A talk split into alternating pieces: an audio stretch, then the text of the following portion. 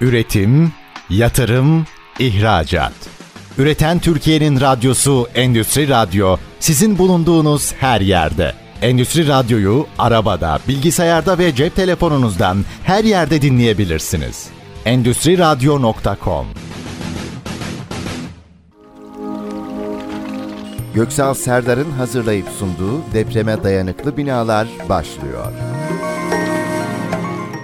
ST Endüstri Radyo Depreme Dayanıklı Binalar programından herkese merhabalar. Bugün çok özel bir konumuz var. Özellikle kamu tarafıyla ilgili İstanbul'da örnek çalışmalara imza atan İstanbul Valiliği bünyesindeki İstanbul Proje Koordinasyon Birimi Direktörü Sayın Kazım Gökhan Elgin Bey konuğumuz. Hoş geldiniz Gökhan Hoş Bey. bulduk Göksal Bey. Teşekkür ediyorum. Nasılsınız efendim? Çok teşekkür ederim. Sizler nasılsınız? Çok teşekkür ederiz.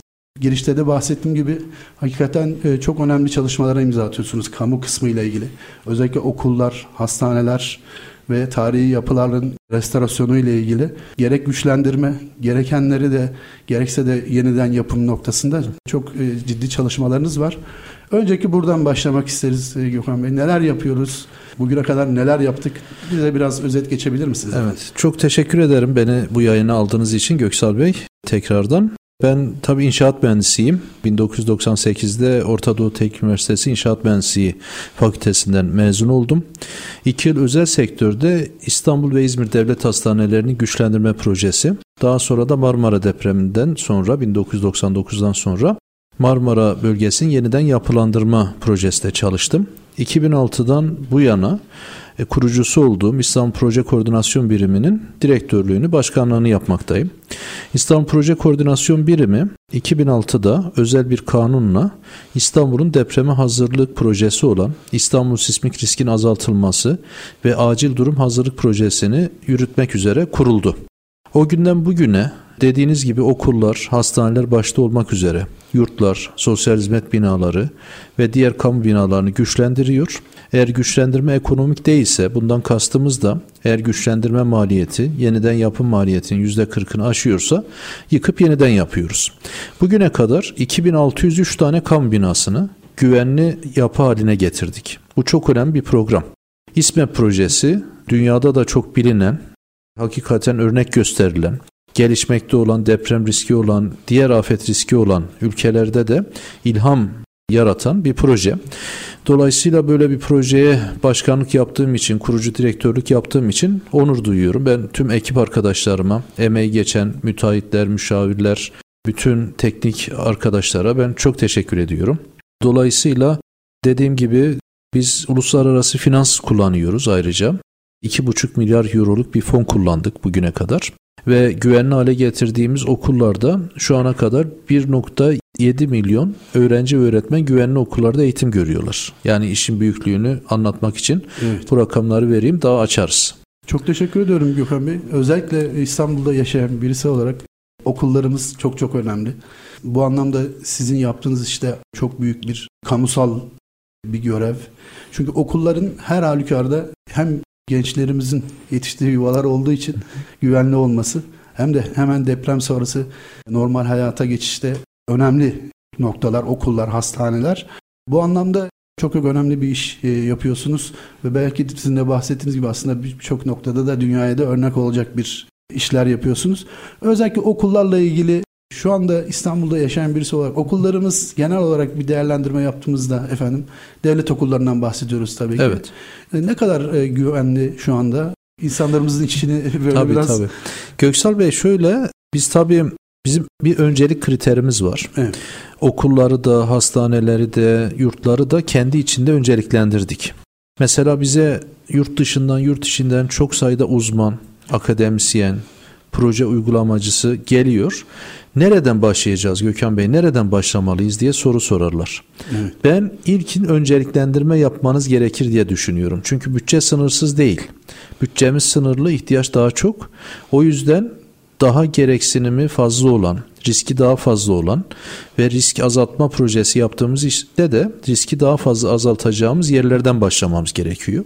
Bu yüzden binanın teknik özelliği, yapım yılı, kat adedi, içinde barındırdığı nüfus, ulaşılabilirliği, fay hattına yakınlığı, uzaklığı gibi kriterler belirledik. Ve biz projeye başlarken birinci okulumuzu da biliyorduk, yüzüncü okulumuzu da, bininci okulumuzda. Evet. Ve bugün geldiğimiz rakamlar 1999 öncesi yapılmış okul binalarının %93'ünü tamamladık. Ama risk olarak çok daha fazla bir rakamdayız. Çünkü biz daha kalabalık okulları, işte sahil bandına yakın okulları, daha riskli yerlerdeki okulları yeniledik veya güçlendirdik. Dolayısıyla risk olarak çok daha fazla bir rakamı biz güvenli hale getirdik diyebiliriz. Geriye kalan 100 civarında okulumuz var. Onları da önümüzdeki 2 yıl içerisinde tamamlayacağız.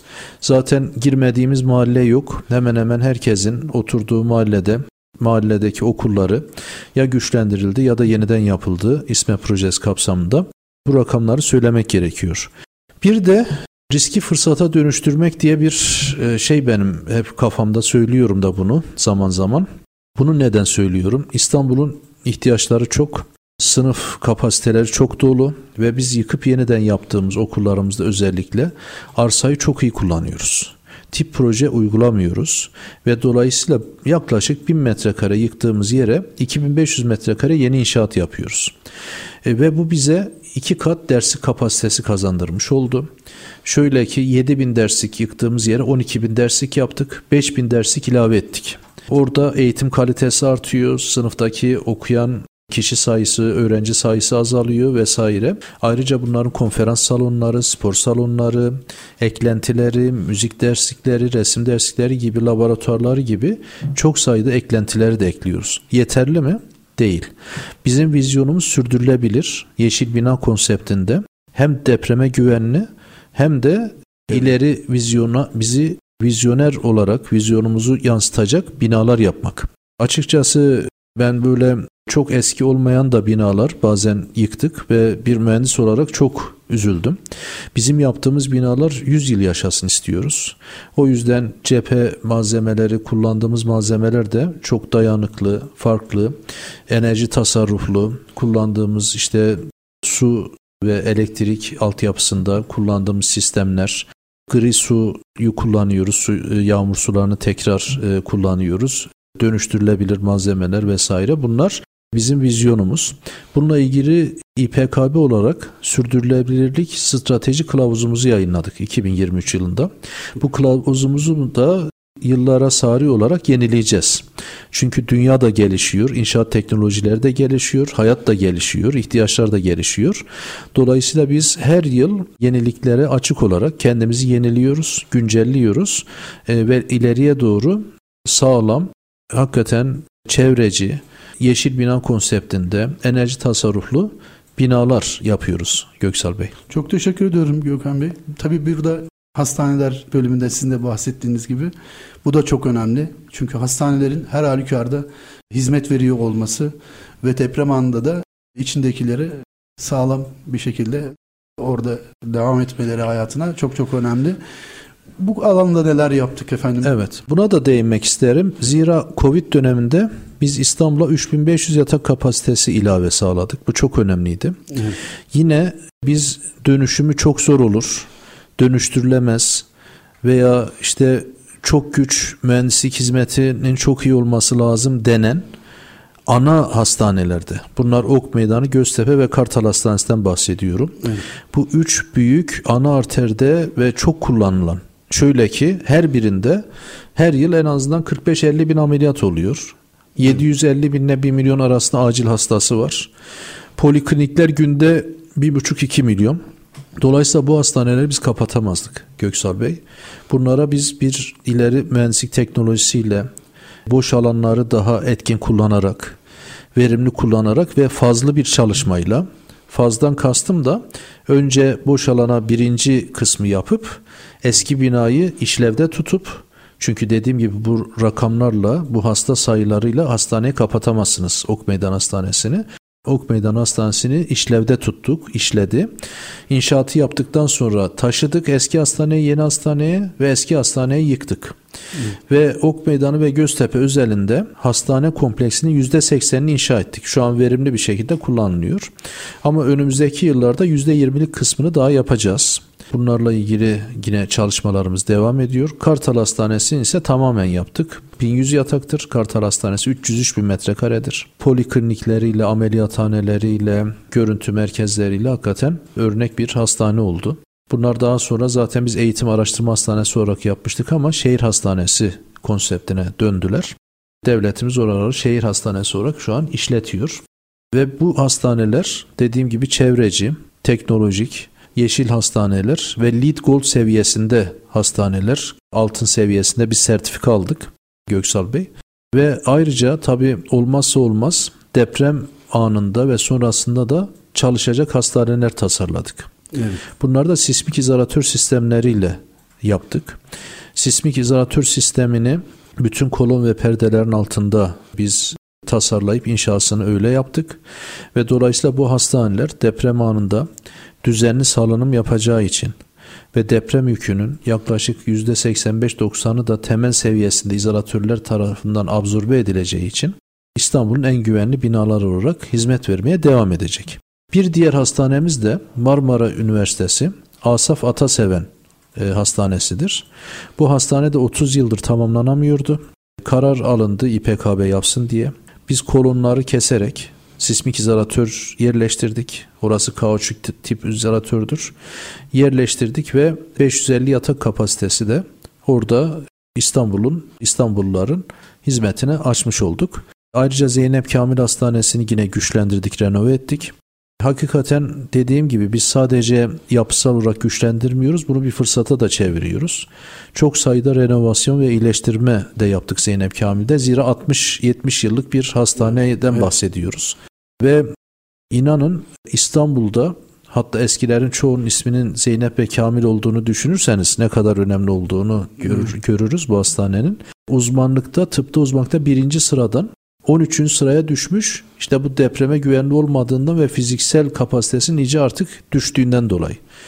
Biz burayı güçlendirip renove ettikten sonra 13. sıradan tekrar birinci sıraya çıktı. Evet. Yani bu tür iyileştirmeler de oluyor. Okullardaki başarı oranı, hastanelerdeki memnuniyet hem vatandaşın hem çalışan memnuniyeti çok çok artıyor. Bunları da ifade etmek isterim. Çok teşekkür ediyoruz Gökhan Bey. Hakikaten girişte de bahsettim. Çok çok önemli ve insanın böyle duyunca çok içini rahatlatan e, şeyler. Bunlar bu kamu binalarımız bizim için çok çok önemli. Ben şunu sormak istiyorum Gökhan Bey. Siz bir inşaat mühendisisiniz. Onun için 2018 deprem yönetmeliğimiz şöyle diyor ki bina depremde zarar görebilir fakat içindeki insanlar asla can ve can kaybı olmayacak. Olmayacak. Evet, yani standardı bu. Ama bu tarz bahsettiğimiz okullar, hastaneler, daha kritik yapılar da var. Bunlar da yüksek, onun çok daha üstünde Tabii, bir önem yüksek... kat sayısı çok daha evet. fazla. Ona göre tasarlanıyor zaten. Dolayısıyla evet. Gökhan Bey orada daha ekstra... Deprem sonrasında evet. da bunlar Hatta okullarımız özellikle toplanma merkezi olarak da hizmet verecekler. Evet, evet. evet. Dolayısıyla burada daha ekstrem şeyler yapmak gerekiyor. Sizin bahsettiğiniz izolatörler evet. gibi birçok güçlendirme anlamında ya da evet. yıkıp yeniden yapılması gerekiyorsa bu manada ama siz diyorsunuz ki bunlar kesinlikle o standardın da çok üzerinde binalar evet. diye. Biraz daha oradan içimizi rahatlatırsanız seviniriz. Tabii tabii. Yani şimdi zaten kamu binaları özel binalara nazaran özellikle okulları söylemek gerekse daha düzenli yapılar. Daha az katlı yapılar. Daha dikdörtgen tipli vesaire daha düzenli olduğu için zaten bunlara her yönde de perde duvarlar ve çok daha boyutu büyük kolonlarla taşıdığınız için Bunlar tabi kale gibi sağlam yapılar oluyor. Dediğim gibi deprem sonrasında da bunlar vatandaşın bir şekilde hizmetinde olacaklar. Zaten AFAD'ın planlarında da risk azaltma planlarında okulların da afetten sonra kullanılacağı öngörülüyor. Bizim yaptığımız, güçlendirdiğimiz ve yeniden yaptığımız okullarda bu seviyede ve kullanılacak okullar. Zaten hastanelerde biraz önce söyledim. Hastanelerde biz en ufak çatlak bile istemiyoruz ki ameliyatlar bile e, sürsün hastanede. Çünkü deprem sonrası birçok yaralanma ve ameliyat ihtiyacı olabilecektir. Bunları da bu hastanelerde sağlamış olacağız. Teşekkür ediyorum. ST Endüstri Radyo Depreme Dayanıklı Binalar programında İstanbul Valiliği bünyesinde faaliyet gösteren İstanbul Proje Koordinasyon Merkezi birimi direktörü Sayın Kazım Gökhan Elgin Bey konumuz. Bize İstanbul'la ilgili çok sevindirici, içimizi rahatlatan bilgiler verdiler. Artık okullarımız, hastanelerimiz depreme hazırlıklı. E, özellikle kamu hastanelerinden ve okullarından bahsediyoruz tabii. Ve yüksek deprem güvenlikli yapılar. Bu anlamda kendilerine bir kez daha da teşekkür ediyoruz. Kısa bir reklam arasından sonra ikinci bölümünde sohbetimize kaldığımız yerden devam edeceğiz.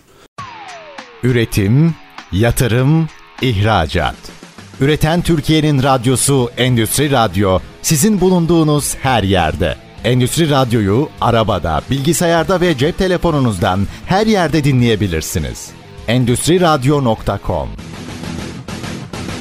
ST Endüstri Radyo'da depreme dayanıklı binalar programından tekrar merhabalar. Programımızın ilk bölümünde İstanbul Valiliği bünyesinde faaliyet gösteren İstanbul Proje Koordinasyon Birimi Direktörü Sayın Kazım Gökhan Elgin Bey ile İstanbul'un depreme hazırlık konusunu konuşuyorduk. Özellikle kamu tarafıyla ilgili. Tarihi yapılarla ilgili restorasyon ciddi anlamda yaptığınızı biliyoruz. Biraz da o konuda bilgi rica edelim efendim. Şöyle tarihi yapılar tabi vakıflar genel müdürlüğü ve Kültür ve Turizm Bakanlığı tarafından aslında ele alınan Valiliğimiz bünyesinde de Yatırım İzleme Koordinasyon Başkanlığı tarafından yapılan çok sayıda restorasyon var.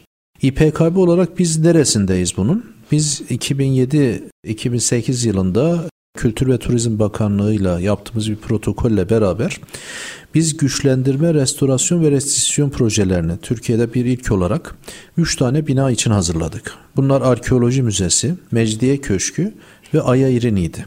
Evet. Bu üç yapı da farklı zamanlarda farklı yapı tiplerinde olduğu için çok önemliydi. Ve biz burada İtalyan Profesör Croci ve Türk uzmanlarla beraber hatta Profesör Doktor Mustafa Erdik hocamız da bize katkı vermişti.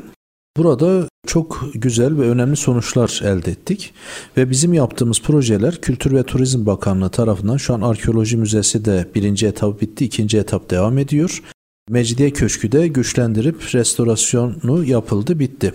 Şimdi biz bunları yaparken bir de çoklu afet riskine karşı bir envanter çalışması yaptık uzmanlarla beraber. Bunu coğrafi bilgi sistem tabanında da uzmanların, akademisyenlerin kullanımına e, açmıştık. Hangi bina ne durumda, nasıl riskli, e, neler olabilir vesaire.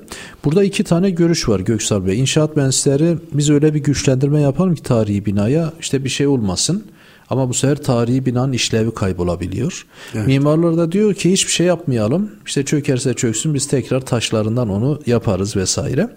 Biz Hı. arada bir yerdeyiz aslında. Hani belli şekilde binaya biz dokunmalıyız. Onu güvenli hale getirmeliyiz ama bir kısım yıpranmadan dolayı çöküntüler, çökmeler olabilir. Onlar da onarılabilir depremden sonra ama binanın ana iskeletini koruyalım isteriz. Dolayısıyla biz bunları tartışa dururken baktık ki Türkiye'nin bu işlerle alakalı bir kılavuzu yok.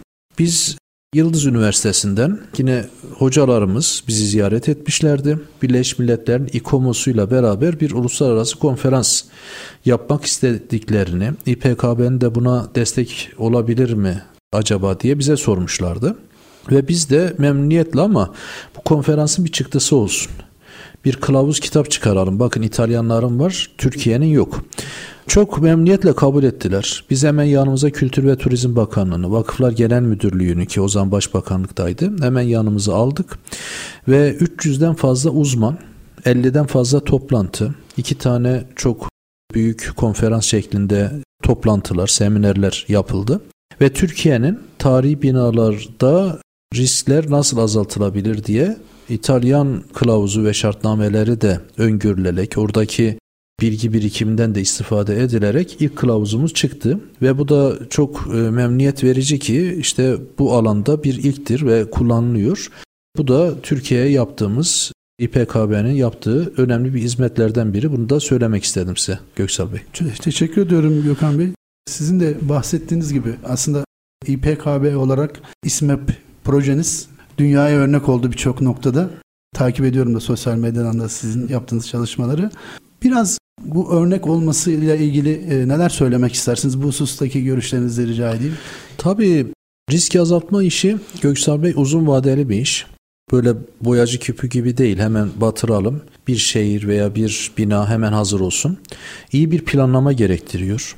Buna ayrılmış bir bütçe gerekiyor ve bu konuda da uzman ehil çalışanlar, mühendisler, mimarlar hakikaten çok işinde ehliyetli, tartışma götürmeyecek insanlar gerektiriyor ve karmaşık işlerde de bu işin uzmanlarından faydalanmak gerekiyor. Dolayısıyla İPKB bunları alanında birleştiren, uygulamayı tartışma götürmeyecek şekilde yapan bir kuruluş, bir birim olduğu için İSME projesi işte öncü, dünyada çok bilinen, uluslararası kuruluşlarca da ödül alan. Mesela Dünya Bankası'nın biz Highly Satisfactory notun Türkiye'de tek İSME projesi aldı. En yüksek evet. derecede memnuniyet verici bir proje. Avrupa Konseyi Kalkınma Bankası'ndan 4 üzerinden 4 aldık. İşte Arkitera'nın biz mimarlık ödüllerini aldık. İslam Kalkınma Bankası'ndan yine takdir belgelerimiz var. Bunlar çok önemli. Güvenilirlik, e, yaptığınız işe olan güven size yeni kaynakları da açıyor. Çünkü biz dış finansman kullanan bir kuruluşuz. 2,5 milyar euro bir bütçeyi kullanıyoruz ki şu an 150 milyon dolarlık yeni bir kaynak daha temin ettik Çin'den, e, Asya Altyapı Yatırım Bankası'ndan. Bunun da haberini verebilirim. Çok güzel. Gelecek yılda bir 150 milyon euro civarında Alman Kalkınma Bankası'ndan alacağız. Dolayısıyla bu bankalar da sizin yaptığınız işe, çıktılarına, işte şu an Dediğim gibi sürdürülebilirlik, iklim değişikliği çok önemli. İPKB'nin yaptığı işler bu konularda bize neler sunuyor, neler vaat ediyor. Bunlar çok önemli. Aynesi iştir kişinin lafa bakılmaz diye bir atasözümüz var. Dolayısıyla bizim de bu konuda yaptıklarımız, yapacaklarımızın teminatıdır diyoruz ve böylece de yürümeye arkadaşlarımızla devam ediyoruz. Teşekkür ediyorum Gökhan Bey. Bu arada yerel yönetimlerle tabii ki iletişim halinde ve işbirliği halinde olmanız gerekiyor. Bu anlamda neler yapılıyor? Neler yapıyorsunuz efendim? Tabii biz aslında pilot belediyelerle bir imar mevzuatını etkin uygulamakla ilgili Pendik ve Bağcar Belediyesi ile çalışmalarımız olmuştu. Orada da hakikaten bu konuda hem arşiv sistemlerini dijital hale getirme, e, imar e, ruhsat verme süreçlerinin imza süreçlerini kısaltmak. Mesela tekrar eden bir sürü iş ve işleyiş vardı. Bunları işte 54 karemden çok daha aza getirdik ve raporlanamayan, sürdürülemeyen, işte şeffaf olmayan bir süreç vardı. Bunların hepsi artık şeffaf hale getirildi, raporlanabiliyor. İşte 3-6 aylar konuşuluyordu. Şu an 10 günde ruhsat alınabiliyor belediyelerde. Ve biz bu pilot belediyeler İstanbul'un diğer belediyelerine de örnek oldu ve bu işler yaygınlaştı. Bu konuda da önce olduğumuza inanıyorum. Teşekkür ediyorum Gökhan Bey. Hazır belediyelerden, yerel yönetimlerden laf açılmışken şu konudaki görüşünüzü de merak ediyorum açıkçası. Şimdi e, Deprem Güçlendirme Derneği var biliyorsunuz güçlendirme konusunda ve onların yerel yönetimlerin ve kamunun güçlendirme konusuna biraz üvey evlat e, gözüyle bakmasından dolayı ve mevzuatın uzamasından dolayı şikayetleri vardı. Özellikle güçlendirme projelerinde belediye ruhsat aşamasında bir takım sıkıntılar yaşadıkları, belediyelerin bu anlamda e, nitelikli personel istihdamı sıkıntısı yaşadığını ve dolayısıyla bir ön red söz konusu bir ön yargılı bakış söz konusu olduğunu ifade ediyorlardı. Sizin ne düşünüyorsunuz efendim? Siz bu bütün yaptığınız işlerle ilgili mevzuatlar ve şeylerle ilgili durumla ilgili Efendim şöyle şimdi iki çözüm var. Birisi yıkıp yeniden yapacaksınız. Evet. İkincisi de güçlendireceksiniz. Şimdi geçen 99 depremden yaklaşık 25 yıl geçti. Ve biz bütün binalarımızı maalesef dönüştüremedik. Kentsel dönüşüm kanunu değişti, yeni yapılanmalar bunlar bir yandan gidecek. Ama İstanbul'un vakti daralıyor. Her çözüm masada olması lazım. Biz işte tamamen hepsini yeniden yapacağız diyemeyiz. Hepsini güçlendireceğiz de diyemeyiz. Bunlar bir mühendislik bilimidir ve bu konular çalışılır, bakılır, üniversitelerden destek alınır ve acil güçlendirilmesi gereken yıkılıp yapılamayan binalar güçlendirilir. Hatta ben daha ötesine gidiyorum ki bu mesela Mustafa Erdik hocamla da konuşuruz. İstanbul'da bir kampanya bir seferberlik olabilir. Siz güçlendirmeyle bir binayı belki 90-100 puana getirecek yerine 50-60 puana getirirsiniz.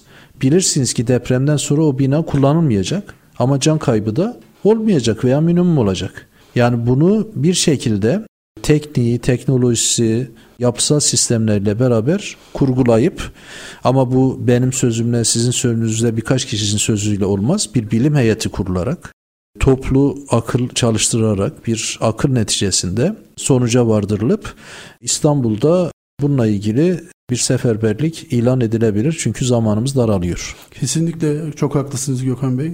Çünkü evet kentsel dönüşüm yasamız çıktı, güncellendi ve birçok şey artık daha rahat çözülecek, süreç hızlanacak. Fakat her binayı yıkıp yeniden yapmak hem feasible değil hem de evet. öyle bir zaman da öyle bir bütçe de maalesef yok. Dolayısıyla vaktimiz çok sınırlı. Burada bahsettiğiniz gibi her alternatifin masada olması şimdi, çok çok önemli. Şimdi mesela Hatay Maraş depremlerinden sonra Adana'da mesela 3 bloklu bir site vardı. Bir bloğu mesela bizim ODTÜ'den hocamız Güney Özcebe güçlendirmiş ve oradaki insanları hiç dışarı çıkarmadan birkaç perde ilavesi ve karbon fiberle güçlendirme yaptılar. Ve o bina sağlam.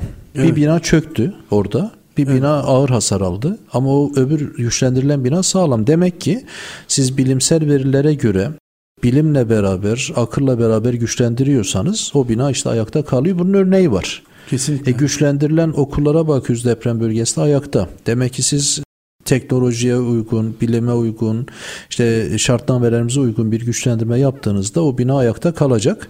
Dolayısıyla bunu da bir yere not etmemiz ve bunu da uygulamamız gerekiyor. Kesinlikle Gökhan Bey. Bir de bazı ön yargılar da var güçlendirme ile ilgili.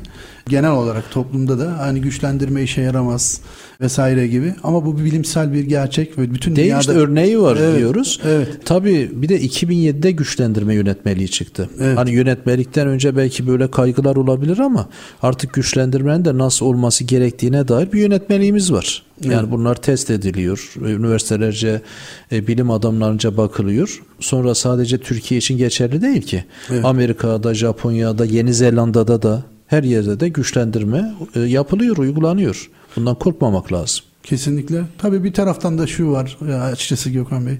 Bu deprem sonrası 6 Şubat depremleri sonrası bu güçlendirme çalışmaları hızlandığı için bilgili bilgisiz, yeterli yetersiz birçok firma bu işe hani ben güçlendirme yapıyorum diye piyasaya çıkıyor. İşte o onu onu disipline evet. etmek evet. ve belli şartları haiz evet, firmaların tabii ki tabii yapması, ki uzman uzman firmaların kesinlikle. bunu yapması lazım ve iyi de denetlen bilen kişiler tarafından denetlenmesi lazım. Kesinlikle. Bizim İSME projesinde bir başarımız varsa bizim denetim mekanizmasıdır. Evet. Biz malzeme onay formlarından tutun uygunsuzluk formlarına kadar sahadaki denetim elemanlarımızdan işte gelen her türlü malzemeye kadar biz denetimi çok etkin bir şekilde yapıyoruz. Eğer şu an İPKB karitesi varsa bu denetimin sırrıdır, denetim neticesindedir. Biz bunu çok önemsiyoruz. Özel binalardaki güçlendirme ve yeniden yapımlar da çok iyi denetlenmelidir. Evet kesinlikle. O denetim çok çok evet. önemli. Evet.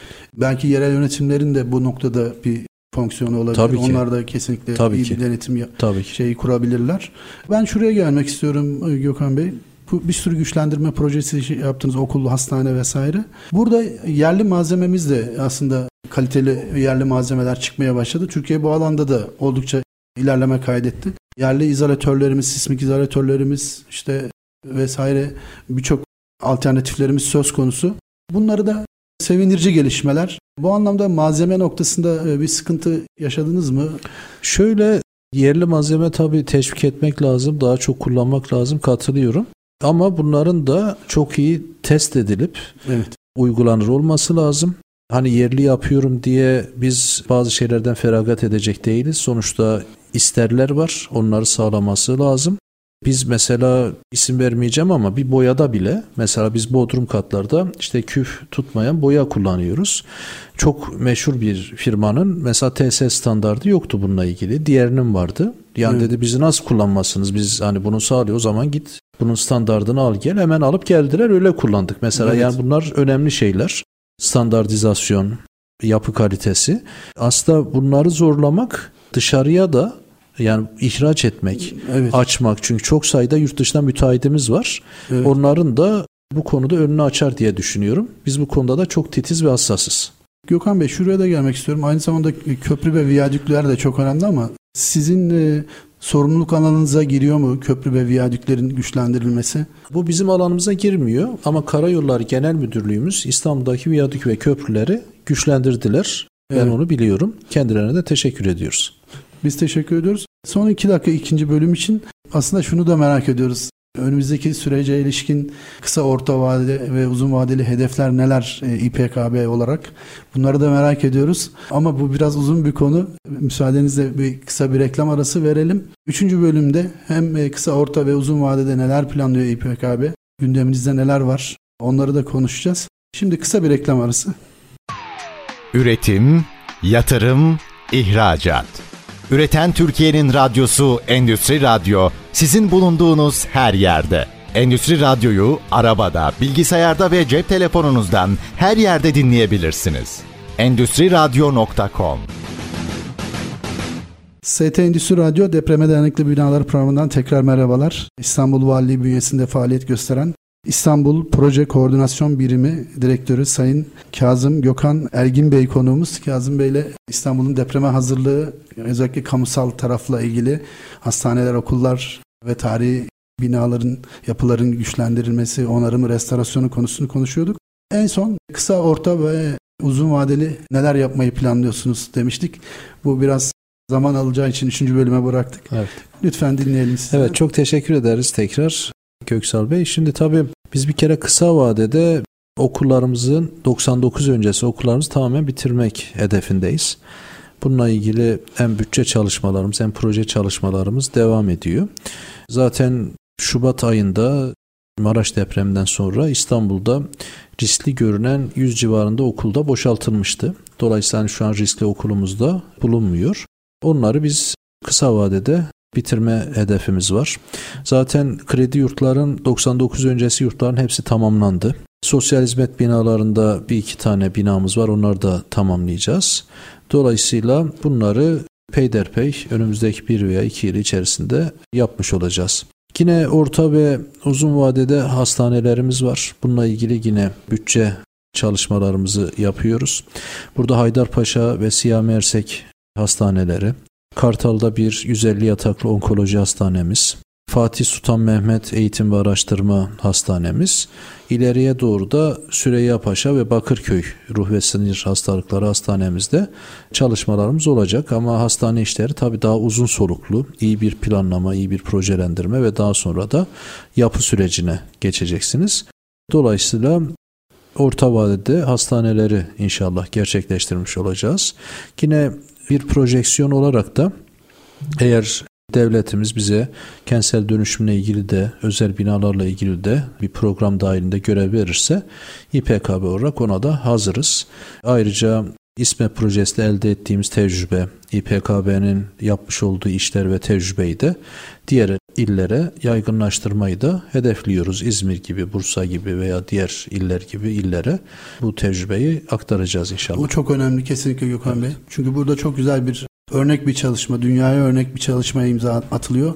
Bunun diğer yerel yönetimleri, illerimize de sirayet etmesi, o tecrübenin oraya aktarılması İnşallah. çok çok önemli. İnşallah onu da en kısa sürede hayata geçirmiş oluruz. Ben bizim Endüstri Medya Grubu olarak 20-23 Aralık'ta İstanbul Fuar Merkezi'nde depreme dayanıklı binalar zirvesi ve sergisi etkinliğimiz olacak. Etkinliğimizde biz binalarımızı, şehirlerimizi, kentlerimizi depreme hazırlıklı hale getirme konusunda bir toplumsal bilinç oluşturmayı hedefliyoruz bu noktada. Bunu çok önemsiyorum Gökhan Bey. Çünkü toplumumuz maalesef günlük ekonomik vesaire koşturmadan, sıkıntılardan dolayı bu deprem konusunu özellikle kentsel dönüşüm de dahil e, konusunu zaman zaman göz ardı ediyor. Onun önemini maalesef ancak deprem olduktan sonra hissediyoruz. Oysa bu bizim en önemli ve en öncelikli konularımızdan birisi olması lazım. Hem konutlarımızın hem de endüstriyel tesislerimizin olası bir büyük depreme mutlaka hazırlıklı hale getirmek durumundayız. Bunu da topluma mal etmek durumundayız. O bilinci oluşturmak durumundayız. Özellikle toplum tarafıyla ilgili, topluma mal etme tarafıyla ilgili ve endüstriyel tesislerin depreme, olası bir depreme hazırlığıyla ilgili neler düşünüyorsunuz? Bir kere ben sizi tebrik etmek istiyorum. Depreme dayanıklı binalar zirvesi ismi çok güzel, çok önemli. Bunu sürekli gündemde tutmamız lazım. Bunu da gündemde tutacak medya sizlersiniz ve böyle bir hassasiyetiniz olduğu için ben bir vatandaş olarak özellikle çok teşekkür ediyorum hassasiyetiniz için. Bizler de burada her zaman katkı vermeye hazırız. Tabii Toplumun bir risk algısı var. Deprem olduktan sonra bu risk algısı birdenbire artıyor. Ama depremin o etkisi geçten sonra da yavaş yavaş azalıyor maalesef. Kabullenme var. Ama biz bunu sürekli gündemde tutarsak bu kabullenmeyi bir miktar kırabiliriz diye düşünüyorum. Herkesin depreme dayanıklı güvenli binalarda oturma hakkı olduğunu düşünüyorum. Ama vatandaşımızın da bu işte devletin yanında olması lazım, desteklemesi lazım. İşte ben 120 metrekare evim var illa 120 metrekare alacağım dememesi lazım. Evet. Belki 100 metrekare inecek e, ama sağlam bina olacak. Biz Türkiye'de değer yönetimini de çok vatandaşa anlatamadık.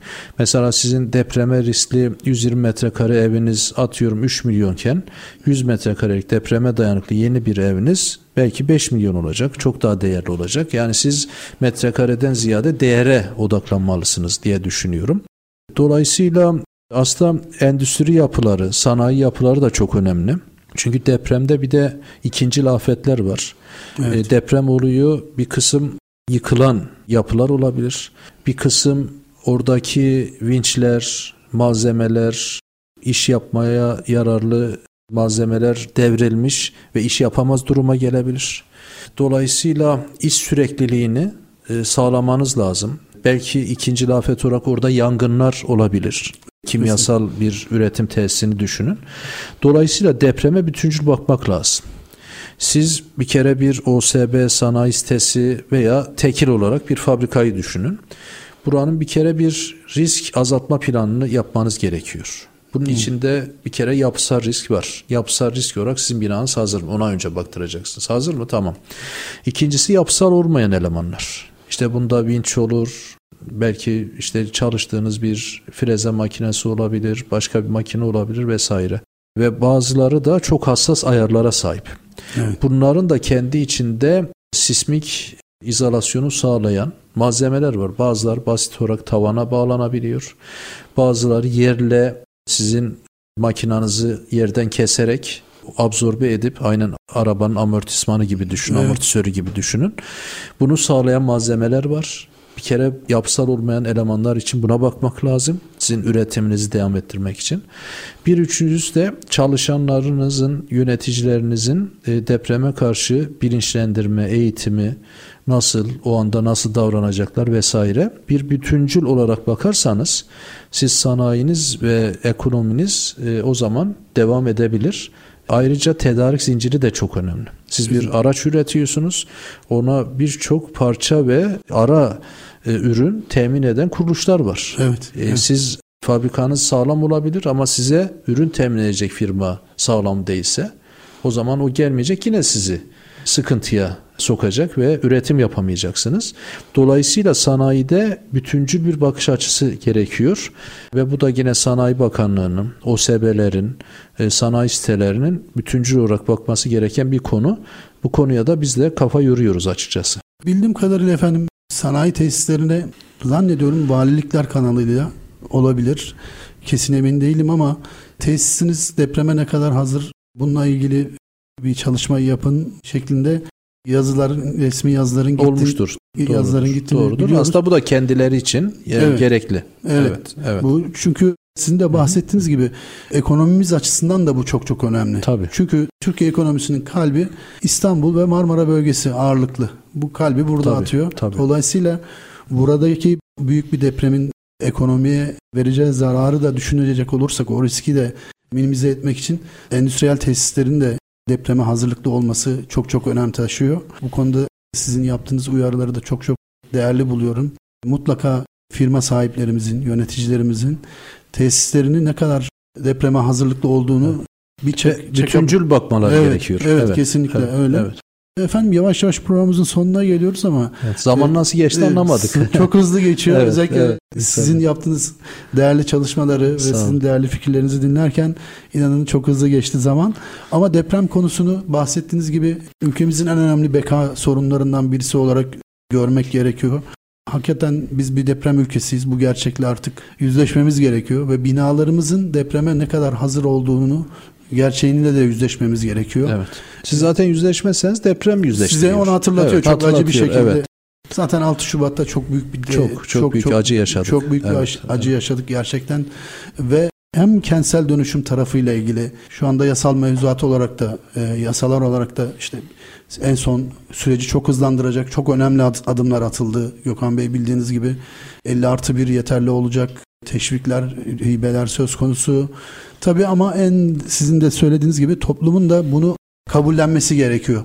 Yani sizin dediğiniz gibi küçük metrekare pazarlıklarını artık bir tarafa bırakıp güvenli bir yapıda oturmanın getireceği değeri evet. farkında olması gerekiyor. Bu anlamda son sözlerinizi sizden rica ederim. Hem deprem konusuyla ilgili genel olarak nasıl bakılmalı bu konuya, neler yapılmalı, toplum olarak, yöneticiler olarak neler yapmalıyız? Bir, bir inşaat mühendisi gözüyle de bir sizden sözlerinizi evet. alalım efendim. Çok teşekkür ederim. Tabii şimdi risklerimiz hep var. Ama biz risklerimizi azaltmazsak, minimize etmezsek, hazırlıklı olmazsak dediğimiz gibi işte deprem bir gün yüzümüze o hazırlıklı olmamışımızı, zarar görebilirliğimizi yüzümüze vuruyor, çarpıyor adeta. Evet. E, evet. Burada sadece bize değil, olan can kayıpları, yaralanmalar, aile bütünlüğü bozuluyor. Evet. E, bunun yanı sıra ekonominiz, işte bugün 100 milyar dolarları daha fazlasını konuşuyoruz. Evet. Yani siz deprem öncesi harcadığınız 1 lira deprem sonra size 7-8 lira olarak dönüyor. Biz bunun çalışmasını da yaptık bizim proje kapsamında. Evet. Yani bunu bilimsel verilerle ispat ettik. Dolayısıyla risk azaltma, hazırlıklı olmak çok önemli. Sizin aracılığınızla bütün vatandaşlarımıza da seslenmek istiyorum. Lütfen risklerinizi öngörün, araştırın, bilimle beraber çalışın, uzman kişilerle çalışın ve bu riskinizi minimize edin. Binanızı ya güçlendirin veyahut da yeniden yapın. Yeniden yaparken de değer yönetimine, değere önemseyin. İşte metrekarem küçülüyor vesaire değil ama sağlam binada ben güvenli olarak depremi geçireceğim. Canıma bir şey olmayacak, aileme bir şey olmayacak. Bunlar çok önemli. Biz de bu konuda çalışmalarımızı İPKB olarak devam edeceğiz. Biz bu konuda öncü bir kuruluşuz. Öncü olmaya, yenilikleri üretmeye, yapmaya, insanlara faydalı olmaya bütün ekibimle beraber çalışıp İstanbul için, ülkemiz için çalışmaya devam edeceğiz. Teşekkür ediyoruz Gökhan Bey. Hakikaten çok güzel özetlediniz. Gerçekten insanlar binayı satın alırken önce tabii mobilyasına vesaire yerdeki seramiğine vesaire kalitesine bakıyor ama aslında en önce bakılması gereken şey bu bina depreme ne kadar Tabii. hazır. Öncelikle bunu irdelersek, Tabii bunu ki. talep edersek gayrimenkul geliştiricilerimiz de ya da müteahhitlerimiz de artık bunun yerine getirmek zorunda kalacaklar. Burada zorlayıcı olan talep eden toplum olması lazım. Toplum bunu talep ederse çok daha zaten iş çözülür. Evet, evet çok evet. çok daha işler çözülür diye tabii, düşünüyoruz. Tabii. Gökhan Bey çok çok teşekkür ediyoruz. Ben size teşekkür ediyorum. Ağzınıza, Sağ olun. yüreğinize sağlık. Sağ olun. Çok keyifli bir program oldu bizim açımızdan. Son sözlerinizi alıp ondan sonra müsaadenizle programımızı kapatalım. Efendim tekrar hatırlatıyorum. Hazırlıklı olalım, risklerimizi azaltalım.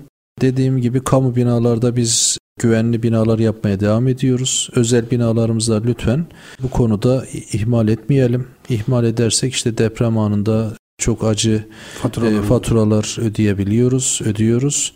Ben tekrar Maraş depremde hayatı kaybedenlere rahmetler diliyorum ve en kısa zamanda da İstanbul'u depreme hazırlıklı hale getirmemiz gerektiğini tekrar sizin aracılığınızla hatırlatıyorum efendim. Çok teşekkür ediyoruz Gökhan Bey. Ağzınıza, yüreğinize sağlık. ST Endüstri Radyo Depreme Dayanıklı Binalar programında İstanbul Valiliği bünyesinde örnek çalışmalara imza atan ve çalışmalarıyla dünyaya örnek olan İstanbul Proje Koordinasyon Birimi Direktörü Sayın Kazım Gökhan Elgin Bey konuğumuzdu. İstanbul'da depreme hazırlık anlamında kamu tarafında yapılan çalışmaları okullarda, hastanelerde, tarihi eserlerde, binalarda yapılan çalışmaları bize özetledi. Kendilerine bir kez daha teşekkür ediyoruz. Haftaya farklı bir konu ve konukla tekrar karşınızda olacağız. Hoşçakalın.